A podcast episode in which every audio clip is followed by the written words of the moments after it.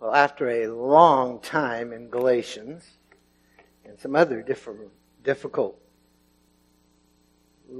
series that we've looked at, what we need from God, giving you a breather today in the next few weeks. We're going to be looking at great hymns of our faith. Now, this is a very subjective thing.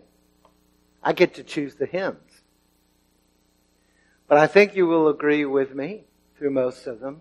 But along the way, what we're going to be doing is looking a little bit at the history of how they were written, who wrote them, and really focusing on the passages of Scripture that inspired them and caused uh, great talents to come and move in a very real way. So this is what we'll be looking at. Now, I'm going to make reference to a song right now that is not the hymn I'm talking about itself. But I don't remember the very first time I ever heard the song, He's Got the Whole World in His Hands. I liked it a lot because I was a kid and it was a very snappy song and it was great and wonderful. I loved it and I didn't really know what it meant, but I loved it anyway. Uh, it, it, as I grew, I came to understand the song was saying that God was in control. And even as a child, that gave me a great deal of hope to know that God was in control. As a follower of Christ, I came to learn later as I was growing a very, very big word for the meaning behind this song. Sovereignty. It is saying that God is king of the universe. It is the, the saying that, that God rules. And that also brought me comfort. But it wasn't until I really knew that the song was not just about he's got the whole world in his hands. What it was saying was that God could be trusted with my life. That the song really became deeply embedded into my heart. And I love that idea. God could be trusted with who I am and what he's doing in my life. Now, I didn't know way back then that I would later come to love even more deeply a song that spoke to this aspect of God's sovereignty. And it is my favorite hymn to this day. Bar none, this is Brother Danny's favorite hymn, and we just sang it a few moments ago. Great is thy faithfulness. Let me share with you what is my favorite line in that hymn. The, my favorite verse, pardon for sin and the peace that endureth, thine own dear presence to cheer and to guide, strength for today and bright hope for tomorrow, blessings all mine with 10,000 beside. I love that verse. And I love this song greatly. Great is thy faithfulness.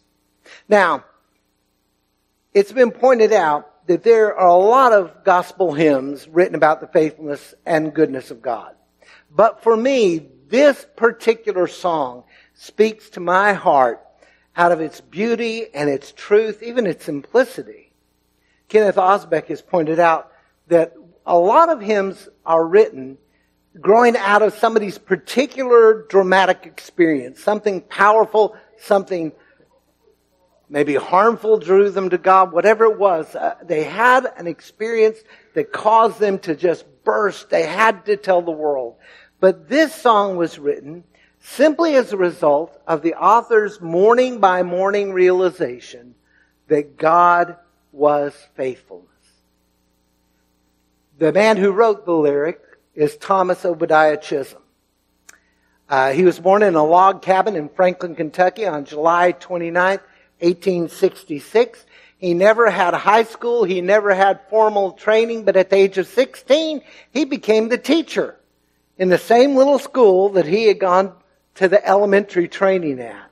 When he was 21, he took on the, uh, the duties of associate editor of his hometown weekly, weekly newspaper, the Franklin Favorite.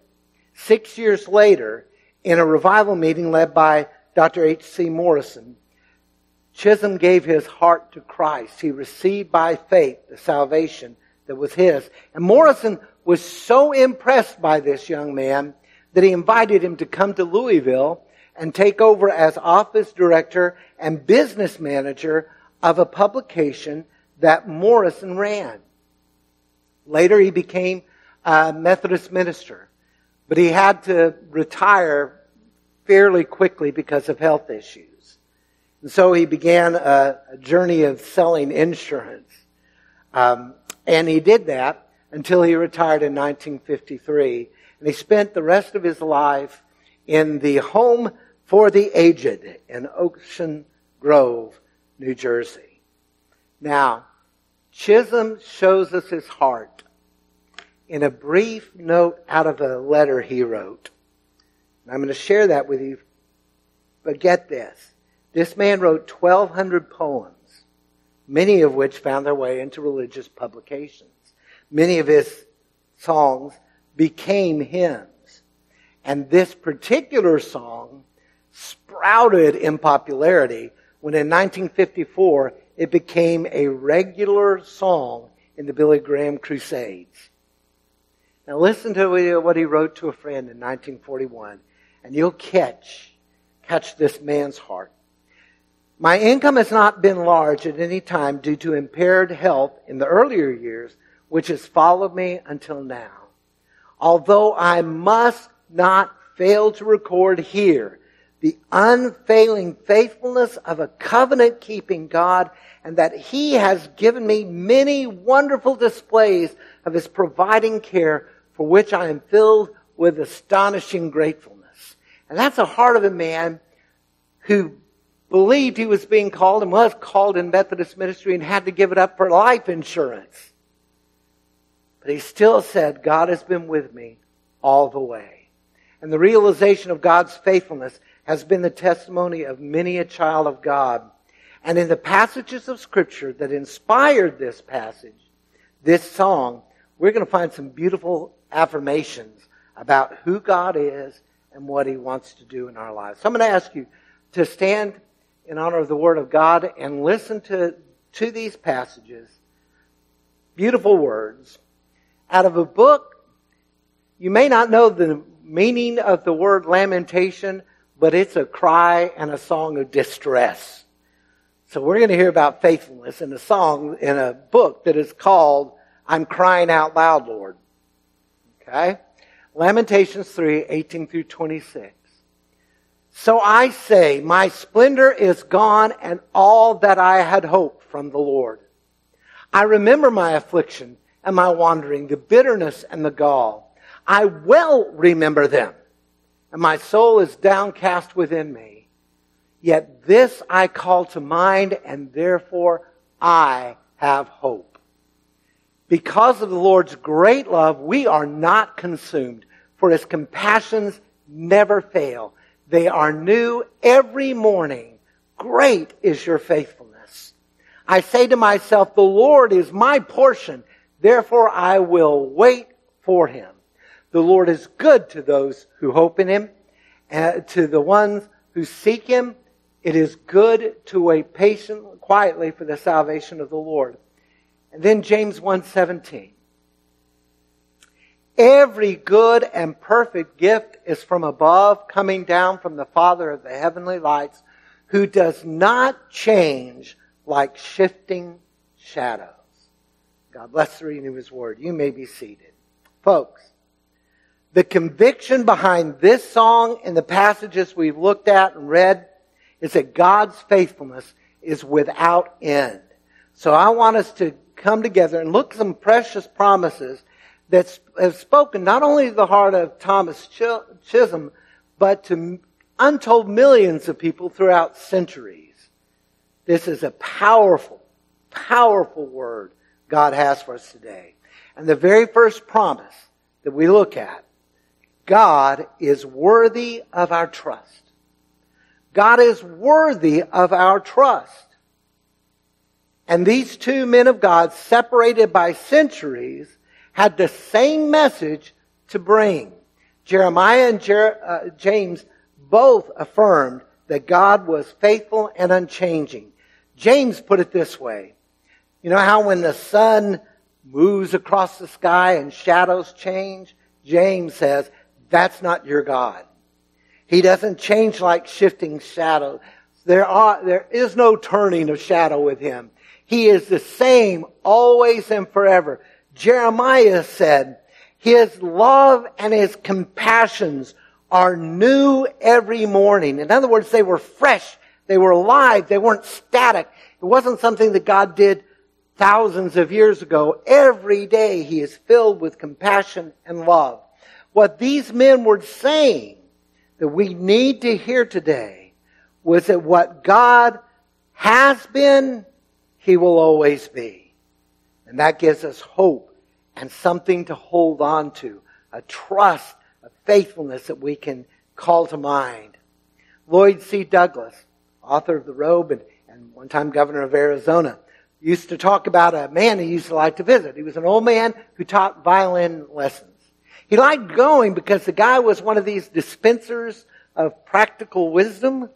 And the things he had to say really, really spoke to Douglas's heart. So one day he goes into the man's shop and he's bursting. What is he going to share with me today? And he says, what's the good news for today? The old man put down his violin, walked over to a tuning fork suspended from the ceiling and struck it sharply. And then he said, that's the good news. That is, my friend, the musical note A. It was A all day yesterday. It will be A next week. And it will be A in a thousand years to come. Now that may not mean much to you, but all these folks who do our music, we don't like the idea of notes changing. Now we can progress from note to note, but we want A to be A.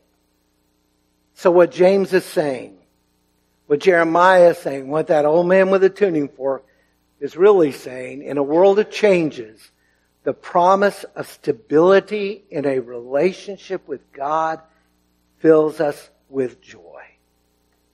The idea that I can trust Him, He's not going to change on me, becomes powerfully real for us. Now, I will freely admit, my bow tie may not be in fashion next year. They're popular right now again, but I will tell you, whether it's fashionable or not, I will dust them off from time to time because I really like bow ties. A much more somber note. The good relationships that we have with friends and sometimes family don't always last. Most of us in this building, you've lived enough of life that you have felt the sting of losing a friend. Something happened, an unkind word was said, and those friendships break. And many of you have felt the pain of when family members, for whatever reason, start pulling apart from each other. We know that. We understand that. But hear the word carefully. God's love will always endure. You've heard me say many a time, and I wish I could say I invented the phrase. I've known it for so long in my life, I don't know the first person I heard. You can never do anything that will make God love you more, and you will never do anything that make God, makes God love you less.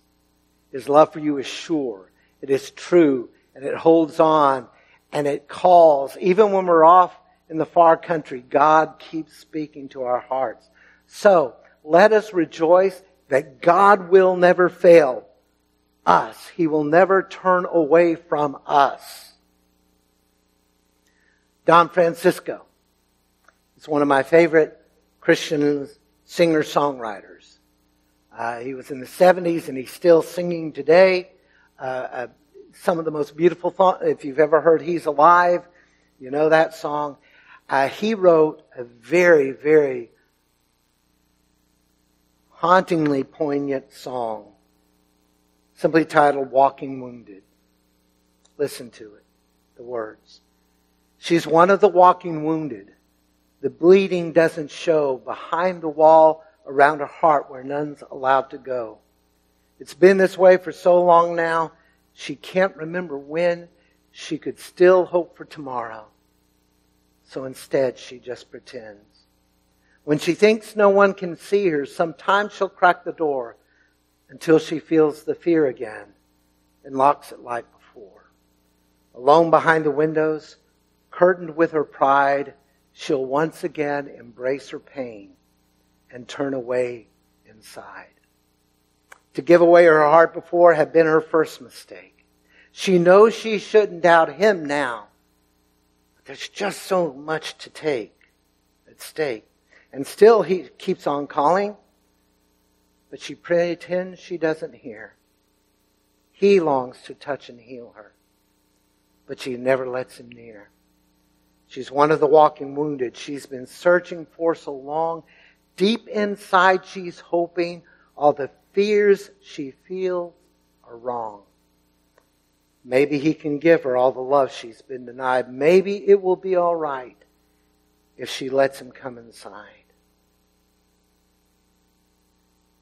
She thinks perhaps it might be all right to let him come inside. Folks, for anyone who has tasted the love of God, who has come to understand that God's love is bound to his children forever and ever, we know the safest, most wonderful thing we can do is let him inside. Because when all the world's changing and love fails in so many ways, God's love will remain the same because God is worthy of our trust. The same yesterday, today, and forever. Our next promise. God offers us forgiveness. In Lamentations, in the third chapter, verses 18 through 22, the prophet goes through what's happening. And he was reminding his readers when he's speaking to them, he's written these words. Jeremiah reminded his readers that while they deserved God's wrath, God offered them grace. The book of Lamentations is a short book. It's only five chapters long. And everything in that book that precedes the passage we read and everything in that book that follows the passage we read has a very clear theme. Judgment. Judah has sinned against God blatantly, willingly, refusing to hear the prophets who are calling her back, refusing to change their hearts. Judah has sinned against God, the Lord her God, and judgment was coming. It was going to be a terrible and thorough judgment. There's a reason this book is called Lamentations because Je- Jeremiah is in pain and he's weeping for his people and he's afraid and he wants them to come and he knows they're not. And it's very clear the judgment that's coming is justified. Judah was to blame. And so this sin- sinfulness throughout the book brings a sense of hopelessness. Jeremiah started in verse 18, the first verse I read, My splendor is gone, and all that I hoped in the Lord. At that point, he said, I've lost all hope. It's over. It's done. The judgment's come. Nothing will ever change. I've given up. But then, he remembers. And what he remembers is that God is a God of mercy. And the prophet knew that God could make his people whole. Now, how did he know that God was a merciful God? He said, He hasn't consumed us. He hasn't destroyed us. God could have wiped us out as a people, obliterated us completely, but He hasn't. Yes, judgment was going to come. They were going into Babylon, but he's saying, but God will hold on to his people. There will be a remnant who will love him, who will serve him, and he's going to bring them home. These compassions that are new and real and fresh never stop. So even though he could say to Judah, You've brought this on yourself. He tells him, There is forgiveness that can come. And let's face it, in this world, this forgiveness is quite surprising for many.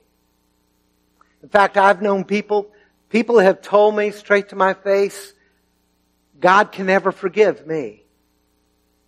I've had people say, Danny, you don't know what I've done. He can't forgive me. I'm too far gone. It's too bad. It's too terrible. John Newton, who wrote Amazing Grace, and yes, we will be looking at Amazing Grace, lived a really rough life before he became a Christian. He was actually a slave trader. And at one point was taken captive himself and made a slave for a while. He lived a really rough and tumble life. But one day he was talking to a man about heaven. Now the man happened to be an unbeliever. So he's going to have a little fun at this poor ignorant preacher's expense. He's going to put him on the spot. And he tells him, okay, well tell me, what's going to be the most surprising thing you see when you finally get to heaven? And Newton answered, thought about it, and, and gave him a, a surprise. What would surprise me? Remember, not a nice guy before the Lord. He said there are going to be three great wonders in heaven that will surprise me. The first will be to see many people there whom I didn't expect to see. Now we know exactly what he's talking about. There are people that we have known in our lives that are too far gone. That's the way we see them. They are too far gone. They, they're never going to change. They're never going to come back. They have turned their face to God and will never come in. And Newton says, I'm going to see some of those people in heaven and it's going to surprise me. My second, his second surprise is a little bit painful. I will be surprised that I, not to find many churchgoers whom I did expect to see. Folks, this echoes a passage of scripture I've talked about a lot in the 12th and now the 13th year I've been with you. Jesus will tell a group of people who said, Lord, we've done great things in your name. We were, yeah, essentially, we went to church, we prayed, we did everything, we even cast out demons in your name, and Jesus will look at them and he will say, depart from me, I never knew you. Not, you started out well, but you blew it, so I'm kicking you out. I never even knew you. People who are going through the motions trying to earn their way into heaven, but will not submit their hearts and their wills to God. So yeah, we get this. There are going to be some folks you'd expect to see, and they're not there. And then this, the third and greatest of all will to be to find myself there, knowing what I know of the wickedness of my own heart. I wasn't sure I was going to make it. Folks, we need to understand this. We need to see this. In Christ, even though we do not deserve it, we can find the cleansing we need. Jesus can truly sweep the garbage out of our lives, and the fact that He hasn't destroyed us shows He wants to forgive. There's a lot of things wrong with America today, and we could spend a whole lot of time complaining about everything horribly going wrong. But I still have hope. Because we're still here. And there's still that possibility of God moving in a mighty way to awaken His church and have an impact on this land. The truth is, He hasn't destroyed us. And folks, what He has offered us, those of us who know Him who have trusted Him, who've given our lives over to Him, He's going to offer the very same unfailing love to all those who will receive Him by faith, even to all those we think are beyond His reach. So, we need to open ourselves up to the surprising forgiveness of God. I am quite certain I'm not the only person here who has stumbled over their own sinfulness and come to the place of thinking there's no hope for me. There have been times in my life when I have failed the Lord that I, I really haven't found strong words to say, I'm sorry enough. But when we fall, instead of wallowing in that guilt and, and self-pity, we need to turn to God and trust the one who says, I will cleanse from all unrighteousness if you confess. We need to know when we hear that whisper of the enemy in our ear, you're not a real believer. A real believer would never do that. We can't let him think that we are unreachable. We need to remember what Christ accomplished in his death and resurrection and rejoice that he has made us whole. Forgiveness is available. And folks, it doesn't matter what you've done. David committed adultery and murder and God forgave him. Paul attacked the church and tried to destroy it and God forgave him. There's a forgiveness that is offered. And then our third truth, promise. God brings hope into our lives.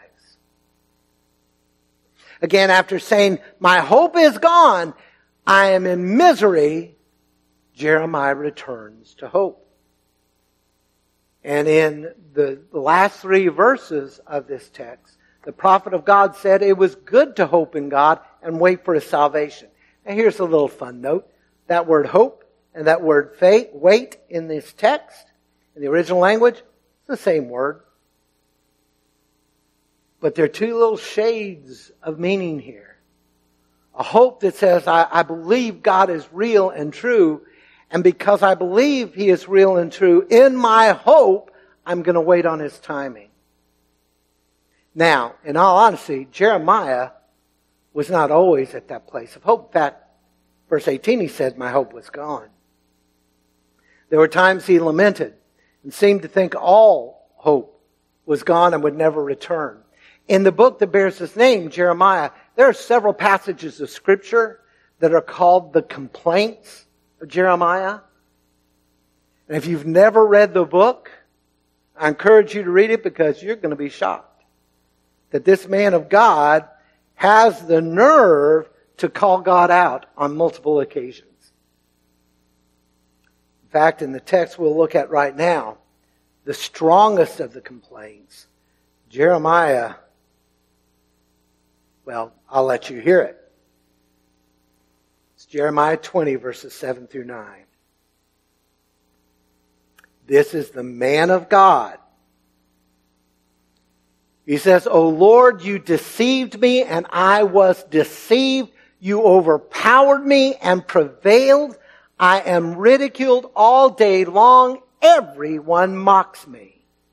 Whenever I speak, I cry out proclaiming violence and destruction. So the word of the Lord has brought me insult and reproach all day long. So, so get this. He's saying, God, you deceived me. You misled me. Now, in all honesty, if you read the book, you'll find out God told Jeremiah that was going to happen. He didn't lie. Jeremiah is expressing his feelings, his pain, and his agony. Much the way a lot of the Psalms will have this same, woe is me, there's no hope for me. Jeremiah is saying, you misled me. You made me become a prophet. You just overpowered me and I didn't even have a choice. And because of that, I've been preaching judgment for a long time now, and you haven't fulfilled your end of the bargain. You haven't brought the judgment.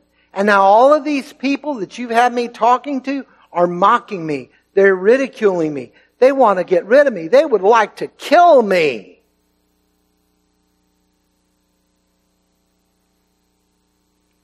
I will share very, very briefly one of my moments of complaint. We went to New Orleans in 1993 for me to do the prerequisites to do the doctoral program. All three of us, because my wife was involved in the decision and my daughter, we all prayed about it. We all believed this is what was going to happen.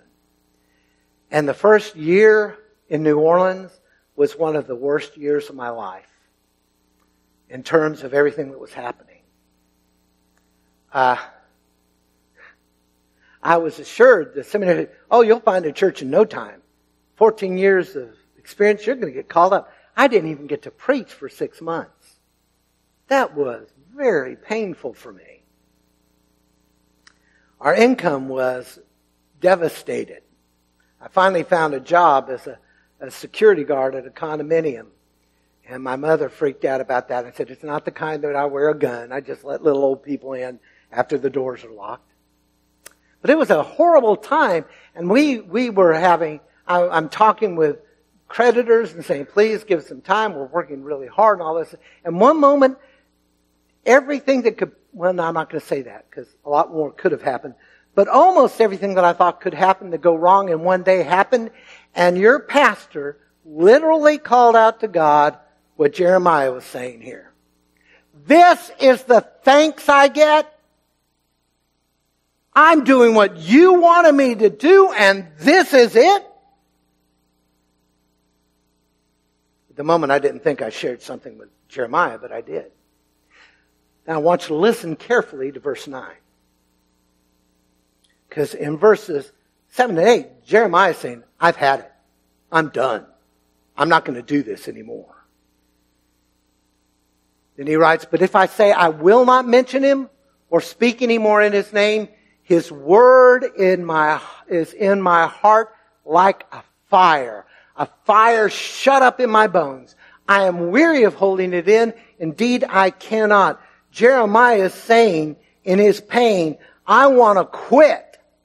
But even if I tried to quit, never to do what you've called me to do again, you have put a fire deep inside of me.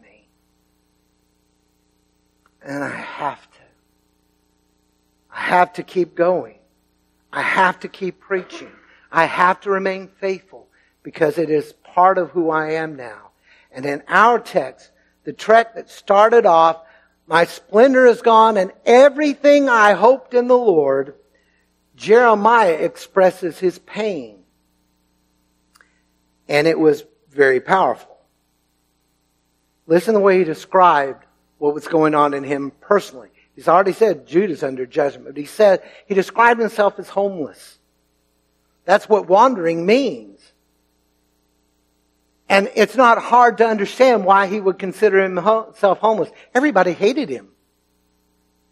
They didn't want him around. They would have liked to kill him. They did try different things to, to get him to shut up. They didn't want him, and everywhere he looked, he had no one to be a comrade, no one to love and care for him. And then he said it was like I ate something poisonous. There's a bitterness in me. And that word calls up to mind the, the herb wormwood that could make someone feel very deathly ill. It's bitterness coming from without into my system. And then he said the hardness that I'm facing, all of the harshness, is like gall riding up inside of me.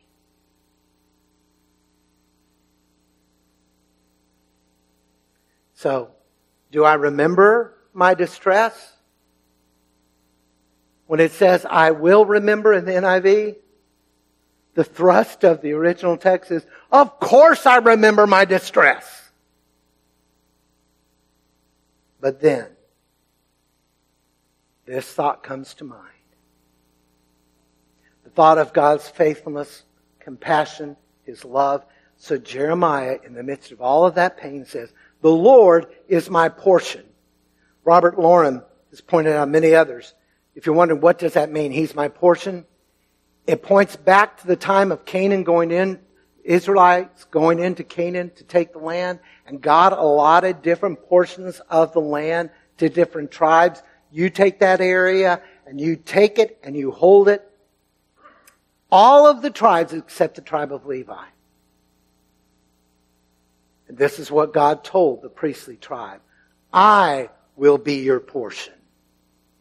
You don't have to capture a land. You don't have to call, keep that land. I will be your portion. I will supply you everything you need to thrive and live. And when Jeremiah says, the Lord is my portion, he is saying, I lost hope, but now I realize the Lord is my only hope. Jeremiah was certain one day God would vindicate himself. One day God will restore his children. But until he does, I'm going to wait on him. And I'm going to hope in him. And he tells his people, it'd be a good thing for you to do too. The one who waits on God, it's a good thing. The one who hopes in the Lord is good. Why? Because God is good to those who hope in him, Jeremiah says. Why? Philip Ryken looks at the reality here. He says, there are times when the only thing a sufferer can do is wait for God. But waiting is good because God is worth waiting for. His salvation will come in due course, provided one surrenders to His will and to His timing. What all of this is saying, into the darkest moments of our lives, God calls upon us to hold on to our hope. B.L. Tanner pointed out, God is not just faithful. God is faithful in the toughest of times. Melba Martins said, points out, a lot of times when we sing the song, Great is Thy Faithfulness, it's a song of celebration and joy, but the passage that gave birth to it was a passage of pain and hardship. And he says, when tragedy strikes and lives are prematurely snuffed out, those who truly believe God, who are anchored on the bedrock of God's revelation, can still sing this song. Because hope can replace despair. Throughout God's Word, He tells us, You're not alone. I'm with you. Jesus put it beautifully as He's going to send to the Father, I will be with you until the very end of the age. And that doesn't mean at the end of the age he quits being with us. At the end of the age, we'll go to be with him. Throughout his word, he declares, I will be your strength. He has to tell Joshua on more than one occasion, don't be afraid. I am with you. I will be your strength. I won't fail you.